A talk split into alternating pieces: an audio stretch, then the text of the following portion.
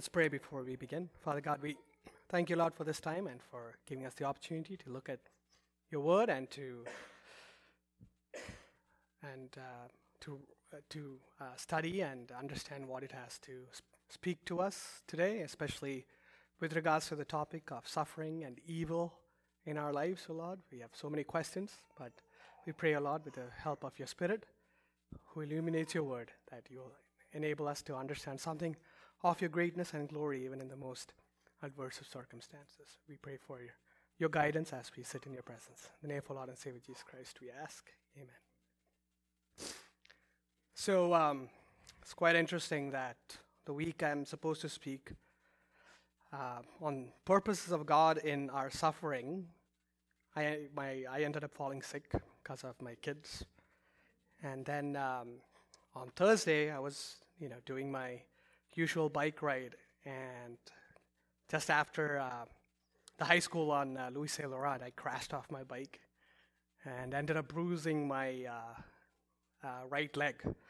So I don't know if that's a message from God or, but it definitely gives a little bit more relevance to me personally as I speak on this topic. You know, last week we were talking about the sovereignty of God in suffering. How God is in control even when bad things happen and He orders things with a purpose, even when it seems like, you know, our suffering is meaningless. You know, we, we remember that what we call suffering, what we call evil, is not part of God's original design for this world. Suffering is a result of a world in which sin is present and in which sin contaminates the goodness of the world that God created. And there's different uh, kinds of suffering. There's what we call natural evil, which is not of particular human action, although the kids who march for climate change awareness may disagree, but you know, typically things like tornadoes and hurricanes and cancer are, is called uh, natural evil. And then there's moral evil, such as injustice and persecution and, and uh, sexual violence. The Bible itself lists multiple types of suffering. You know, we have earthquakes, we have uh, skin disease, dysentery, leprosy, and uh, even what some people would consider depression. If you read the book of uh, Job and Psalms, many people consider that depression is also one of the things that is present in those books. But we know that if suffering is not part of God's original design, it still leaves the question of why does God allow suffering? You know, as an atheist philosopher asks, if God is willing to prevent evil, is he willing to prevent evil but he is not able? Or if that is the case, then he is impotent or he's weak. Or is it that he's able but not willing? In which case, then he is malevolent or he, is, he has a, a negative streak. If he is both able and willing, then he asks, What is evil? So, Bible in multiple places says God is not the author of evil. For example, in James chapter 1 and verse 13, we know this verse. It says, Let no one say when he's tempted, I am being tempted by God, for God cannot be tempted with evil, and he himself tempts no one. So God is not the author of evil. At the same time, he is sovereign and in control over evil. That means evil does not take God by surprise. It doesn't frustrate his plans for the world. In fact, it is a part of his plans for the world. Isaiah chapter 46, verse 9 to 10 says, Remember the former things of old, for I am God, and there is no other. I am God, and there is none like me, declaring the end from the beginning and from ancient times, things not yet done, saying, My counsel shall stand, and I will accomplish all my purpose. So, evil and suffering, though he is not the author, he is in control. And it doesn't frustrate his plans. So, if God is able to prevent evil and suffering, and yet allows it to continue, without him himself being malevolent, as the Bible says, without him being tainted by it. It means that He has purposes for that suffering and evil. And because God is good and He is not the author of evil, He Himself cannot be tempted by evil. It means that the sufferings that God has, or the purposes that God has for evil and suffering, are good purposes. It means that suffering is somehow incorporated into His good and glorious plans for the world. It means that He's not apathetic, but rather that He cares for the world, even when he allows suffering and evil to go on in the world. Now, to go through all the purposes of God for suffering would take a substantial amount of time, but today we'll focus on what the scripture says God's purposes in suffering for Christians, for his people, for those who belong to him. And the passage we just read in Philippians is the wider uh, is in the wider context of uh, Paul's encouragement to the church in Philippi because they are being persecuted by the Jews for their faith, and because they are not willing to go back to their old religious beliefs, to, to Judaism. So they are suffering. And Paul himself is no stranger to suffering for the faith, as he says, like, I have suffered the loss of so many things. And he wishes to encourage his listeners to be steadfast in their suffering, knowing both that God is sovereign over their suffering and also that He has a purpose for their suffering. And that purpose for suffering is tied to God's purposes for His children in their lives. It is not apart, it is not separate from God's plan for your life, but it is an important part of God's plan for your life. And what is the aim of that plan? What is the aim of God's plan for your life? You go to verse 7 or, or verse 8 of Philippians chapter 3. It says, Indeed, I count everything as loss because of the surpassing worth of knowing Christ Jesus my Lord. For his sake I have suffered the loss of all things and count them as rubbish in order that I may gain Christ.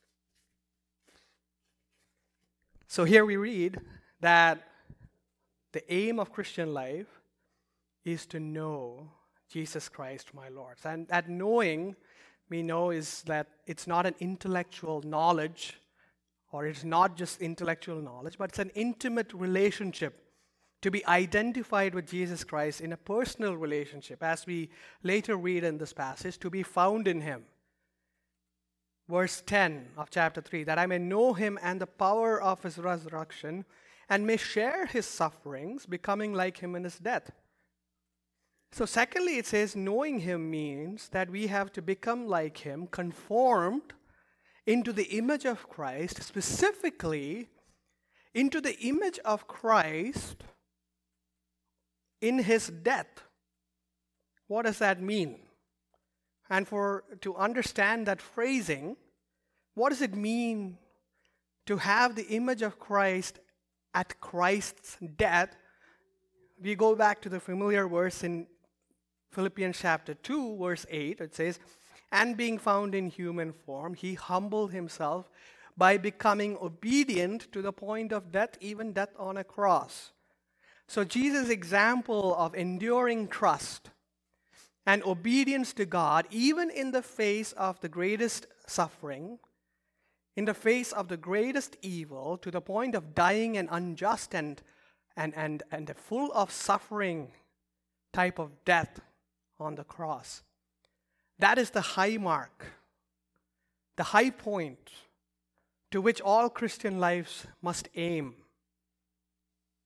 And in that knowing and in the process of being conformed to the image of Christ in his death, Paul says that we should have to share, or, or what the original language says, we should have a fellowship in the sufferings of Christ.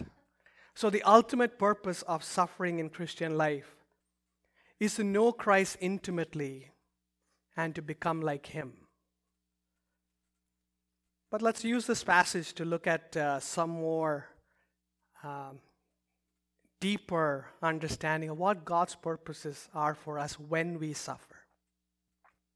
So, firstly, you look at verse 8 of chapter 3. It says, Indeed, I count everything as loss because of the surpassing worth of knowing Christ Jesus, my Lord. So, the first purpose that God has in our suffering is to remind us that Jesus Christ is Lord. And here you see the phrasing is Christ Jesus, my Lord. So, the intimacy of a personal relationship with Christ Jesus is that you get to call him my Lord. Whereas the world, if you read in Philippians chapter 2 again, the world will one day have to acknowledge Jesus Christ as the Lord or the Lord, whichever is the right English uh, enunciation, I forget. But Christians have the privilege to call Jesus Christ my Lord when all the world will have to acknowledge him just as Lord. But having that intimacy doesn't remove the impact of the fact that He is Lord, which means that He is master and commander and ruler of your life. He is sovereign, He is in control. His ways are not our ways. So, when it comes to suffering, sometimes in our quest for answers for why this is happening to me, we tend to forget that God doesn't owe us an answer. He has graciously given us answers for many things, including the big picture for why we are suffering. But often we ask, why specifically did this happen in my life? Or why specifically did this happen to that person? And then we need to be reminded that He is the Lord of the universe and He doesn't owe us an answer. You take the example of Job in the Old Testament we know in Job's life there was a lot of suffering. And so God asks, and, and, and Job goes to God at the end and says, God, why did you allow all the suffering to come into my life? And in that question, Job presumed that he knew enough of God and the world to, un- to be able to understand. If God had told him, this is the purpose for why these specific things happened in your life, Job presumed that he would be able to understand. But you know what God asks Job in response? He takes him to the whole of creation and he asks him, Do you know how the world is created? Do you know how the world runs? Do you know why these big creatures exist and why how they are created and how they survive? and he didn't reveal why God had allowed suffering in Job's life. Because he wanted Job to understand that even in the midst of suffering, God had allowed it to happen for his good, for Job's good, and for God's glory. We presume that we, under, we know enough to understand why God allows certain things to happen in the way they happen. In the life of Paul, he gives us an example. In 2 Corinthians chapter 12, verse 79, he says, So to keep me from becoming conceited or self confident, because of the surpassing greatness of the revelations that I have from God, a thorn was given me in the flesh. We don't know what the thorn is, it's some kind of ailment. A messenger of Satan to harass me, to keep me from becoming conceited. Three times I pleaded with the Lord about this, that it should leave me. But he said to me, My grace is sufficient for you, for my power is made perfect in weakness. So Paul wanted to know why. And he wanted to be healed. These are appropriate questions for, uh, questions for Christians to ask of God. Never let it, you know, it, it come to the point where you are afraid to ask God why or you are afraid to ask God to be healed. You have to. But sometimes God gives you the answer that is not a direct response to your question. But He will say that you will go through this so that you can rely on my grace for your sustenance instead of your own self confidence. You know, how often is the case that our prayer life is just wrought and, and uh, a routine and kind of meaningless or neglected except when suffering overtakes us. You know, as the hymn writer Horatio Bonar once said, he said, Nothing so quickens prayer as trial. It sends us at once to our knees and shuts the door of our closet behind us. Suffering is often a reminder that Jesus Christ is Lord. He is powerful, He is in control. We need to rely on Him. And acknowledging Christ as Lord means being humble about ourselves. Realize that we have nothing to boast about in terms of our knowledge or control over our own lives, but we are to rely on Him for our life and sustenance. So it's a reminder that Jesus Christ is Lord. Secondly, we go to verse 9. It says, And being found in Him, not having a righteousness of my own that comes from the law, but that which comes through faith in Christ, the righteousness from God that depends on faith. So sometimes suffering is to remind us that we have a righteousness from God. You know, here Paul is reminding his listeners that our righteousness does not come from observing the law by doing things, but we have a righteousness from God which is a gift given to us by faith in Christ Jesus. That means those who are found in Christ Jesus have the right standing with God, have a status with God where God counts you righteous because of what Jesus Christ has done. It is a status that is not dependent on anything we have done or we will do, but based on what Christ has done for us. So then you ask the question how does suffering remind us that we have a righteousness from God if we don't have to do anything? Because when you have the status of being right with God, the Bible says we have to live a life that is in accordance with that status. To be found in Christ, to be identified with Christ, to be continually transformed into the image of Christ means that we have to live holy lives pertaining to that status.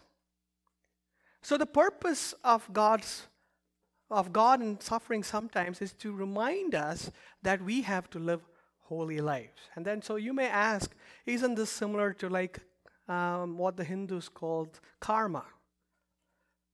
No, it's not. Because what karma is, is transactional in nature. You do a good thing, you get rewarded. You do a bad thing, you get punished. But it has no aim as to what it is trying to transform you into. Whereas we read in the Bible that sometimes God is patient with our sins, willing that we should come to repentance and that He disciplines us so that we are set on the right path. Not necessarily to punish us, like, oh, you did, you stole something, so let me punish you. But rather that if you, leave, if you live unholy lives, you have a pattern of unholiness, then God will discipline you in order to set you on the right path. So, a big aspect of suffering in a Christian's life is to remind us that we are to live in accordance with our righteous standing from God. Now, sometimes that suffering is not necessarily part of Christian suffering. What do I mean by that? 1 Peter chapter 4 verse 15 to 16. It says, "But let none of you suffer as a murderer or a thief or as an evildoer or as a meddler. Yet if anyone suffers as a Christian, let him not be ashamed, but let him glorify God in that name." So sadly, sometimes Christians do commit evil that go against the laws or rules of society, and the suffering that you receive as a result, whether that is from the judicial system or from the penalties imposed by the government that arise from that, while also falling under the category of suffering, that is not Christian suffering. God does not provide his people a pass when they do evil and are judged rightly by the world for that, because God is the righteous judge of all people. And he's not in the business of giving his own people a pass. But then there's suffering that comes to you because you're a Christian, because your faith and identity leads the world to persecute you. And that is a suffering that brings glory to God through your testimony of faithful endurance. A second aspect of suffering for righteousness is when we go against God's intention for how we are to live with holiness in our personal and communal lives as Christians. The best example of this we know is in 1 Corinthians chapter 11 verse 29 to 32 it says for anyone who eats and drinks without discerning the body, eats and drinks judgment on himself. That is why many of you are weak and ill, and some have died. But if we judged ourselves truly, we would not be judged. But when we are judged by the Lord, we are disciplined so that we may not be condemned along the world. So here we see God's zealousness for his people's holiness in this context, especially in how they respect and love and discern and do not sin against their fellow brothers and sisters. That suffering, even to the point of death, is used as a means of judgment by God when we go astray. And both types of suffering, whether that's from the world or from the church, uh, in, or in the context of the church or in your personal life, is meant to restore us to the path of holy living and is not intended to be a continual part of our lives. God doesn't intend that He continually disciplines us for unholy living. But if we are living in unholiness, then God will discipline us. So if you turn to Hebrews chapter 12, verse 5 to 6, and then verse 11, it says, Have you not forgotten the exhortation that addresses you as sons? My son, do not regard lightly the discipline of the Lord, nor be weary when reproved by him. For the Lord disciplines the one he loves and chastises every son whom he receives. Because God loves us, he doesn't want us to live in a manner that doesn't accord with our status as God's children. But even when you take away those aspects of suffering, which is in response to a pattern of unholiness, there still remains Christian suffering. And that's why later on in Hebrews chapter 12, in verse 11, he says, For the moment, all discipline seems painful rather than pleasant, but later it yields the peaceful fruit of righteousness to those who have been trained by it. So, Christian suffering, the that Peter refers to, as we read earlier, is the suffering we encounter in daily life. That God uses to refine us, to purify us, so that we can bear the fruits of righteousness in our lives. And that is an aspect of the Father's loving training of us as sons and daughters. Just like earthly fathers use every situation in life to guide their children into maturity.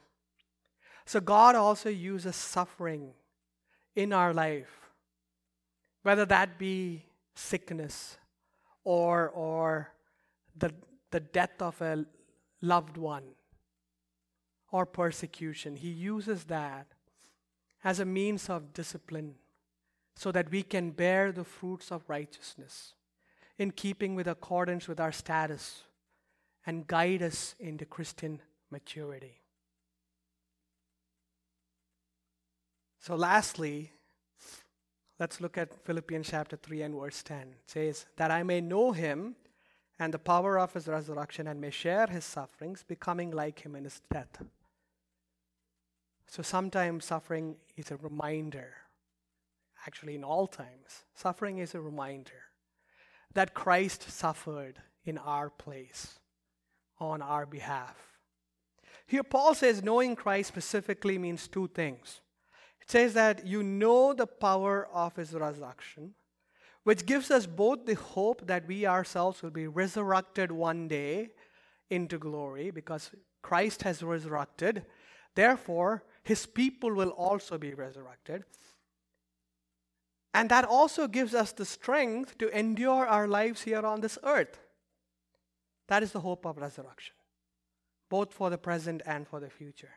And then he says to know him means to have fellowship with him in his sufferings, that we might suffer like Christ did, in order that we may be conformed to the image of Christ in his death. That is the aim of our Christian life.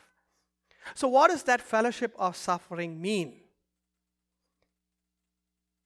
One, it means that Christ's sufferings on this earth for our behalf, even when he was, even though he was sinless shows us that God is not absent in our suffering, but rather that God, who could have said, You rebelled against me, therefore you are suffering the consequences of your rebellion, therefore you go figure it out.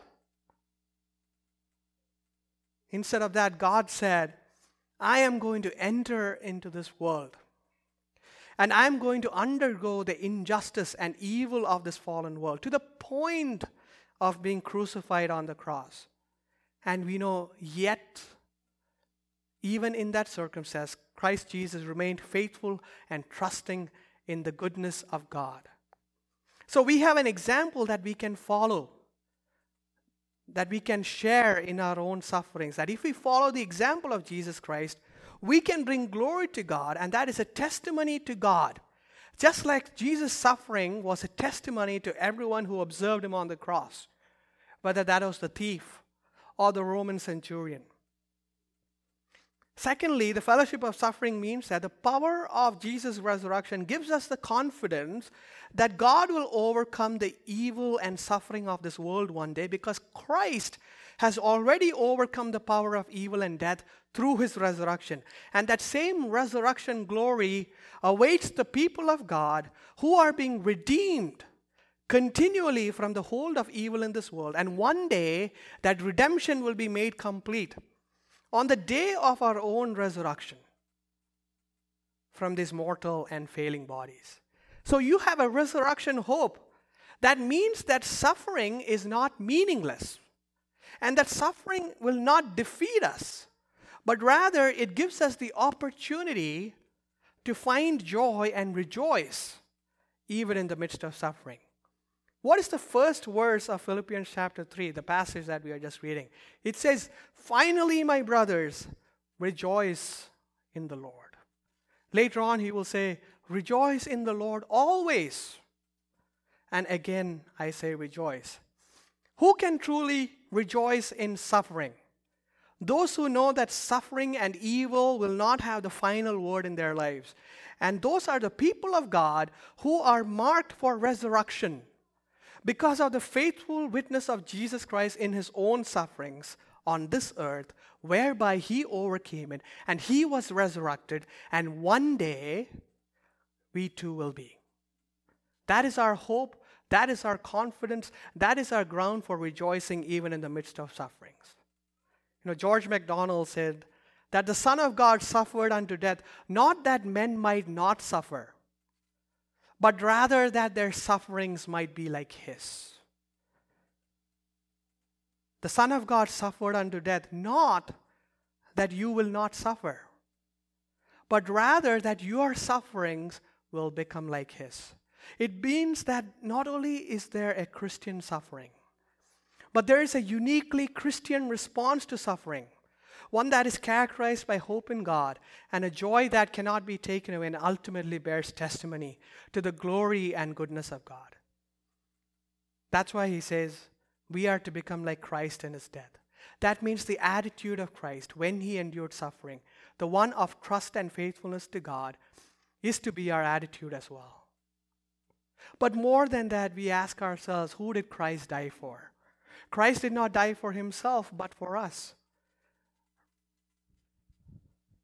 So when we go through suffering, we have to remember that it is part of God's plan for us to be conformed to Christ's image. So our primary attitude to suffering should not just be asking God for deliverance, as much as that is important, but also for asking God for the strength to endure so that we can learn to trust and rely on God more. And if you go back to Philippians chapter 2, and the context of the passage we read when Jesus became obedient unto that. If you read from verse 3, it says, Do nothing from selfish ambition or conceit, but in humility count others more significant than yourselves. Let each of you look not only to his own interests, but also to the interests of others. Have this mind among yourselves, which is yours in Christ Jesus.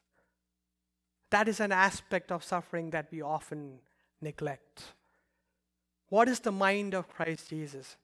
That he did not look to his own self interest, but to the interest of others. So, one aspect of suffering that we often do not think about is how does our suffering affect others? How is it an example or a testimony to God? How can I encourage others in my suffering and give them confidence for the suffering that they might face down the road? You know, in Galatians chapter 6 and verse 2, it says, Bear each other's burdens. How do we help our fellow brothers and sisters in their suffering? How do we come alongside them in their suffering? whether that be in the form of prayer or of comfort or of support. Suffering is a reminder that Jesus Christ is Lord. It's a reminder that we have a righteousness from God, that we have to live holy lives. And sometimes God will discipline us in order for that fruit of righteousness to be revealed in our lives. But it's also a reminder that Christ suffered in our place and gave us an example of how to endure in suffering and how to care for one another when we go through suffering. We have to admit that we do not have all the answers that we seek for why there is so much suffering and evil in this world. But God has told us, He wants us to be reminded that He is sovereign and in control, that Jesus Christ is Lord even in our sufferings, and that He is good, and He will not abandon us to the despair of suffering, because in His resurrection power we have the hope that one day all of our suffering too will end, and we will be resurrected like Him. But while we are here on this earth, God uses suffering to discipline us, to mold us into the image of His Son, so that we can both have a uniquely Christian experience of suffering and a uniquely Christian response to suffering, which is that we rejoice in the Lord always. You know, um, a few weeks ago, I went to a funeral for my uh, great aunt, my grandfather's sister. She died just a few months short of her 100th birthday. And uh, when um, at her funeral, her youngest son, there she had four children, youngest son, shared an anecdote that kind of uh, stuck with me. This, um, this grandmother, she was uh, the wife of an evangelist, and they came from uh, a very poor background. And you know, being an evangelist is not something that propels you to a lot of like worldly possession. So throughout their lives, bringing up their children back home, they never had much. They all were always suffering in the midst of poverty and ill health because they couldn't afford, uh, you know, the medicines and all that we have access to today.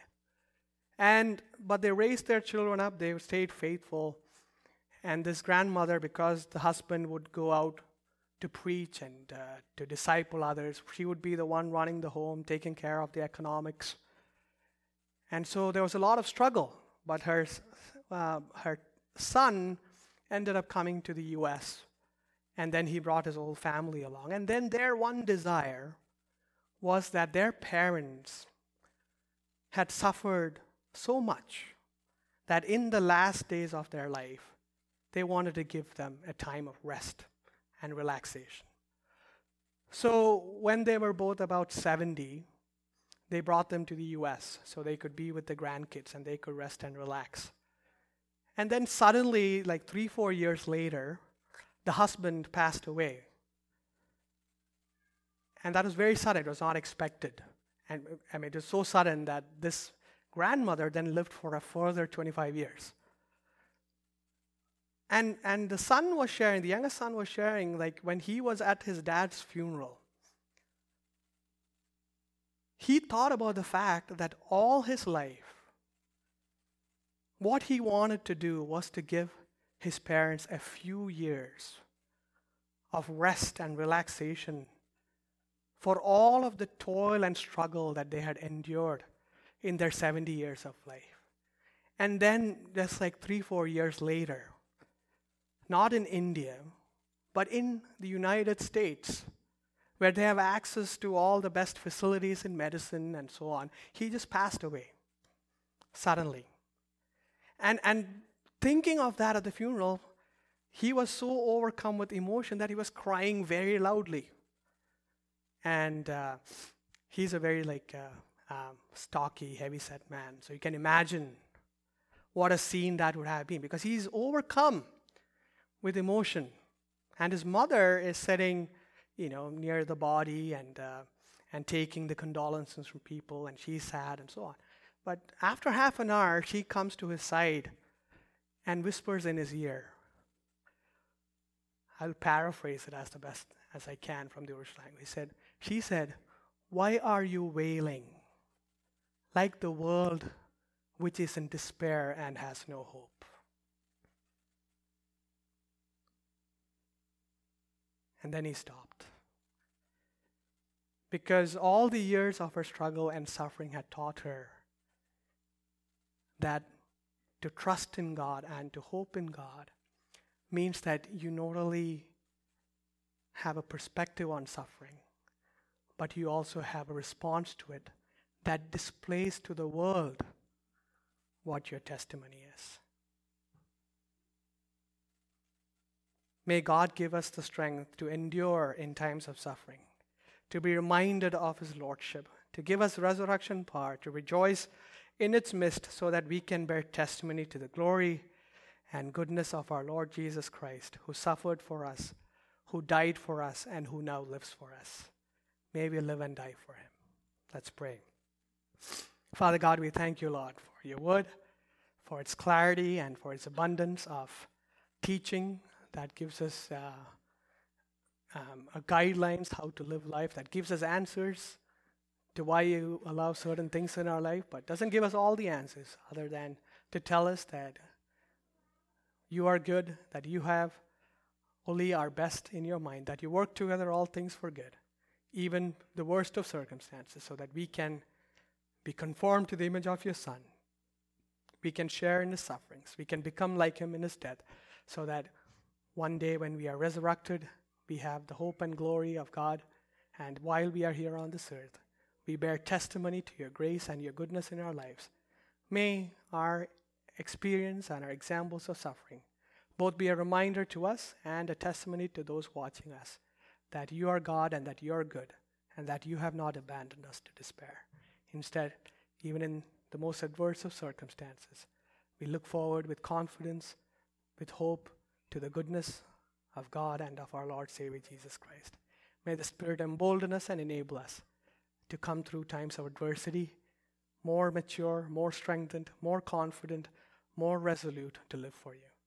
And we pray, O Lord, that that will be true of all of us as we go out into the world this week. In the name of our Lord and Savior Jesus Christ, we ask.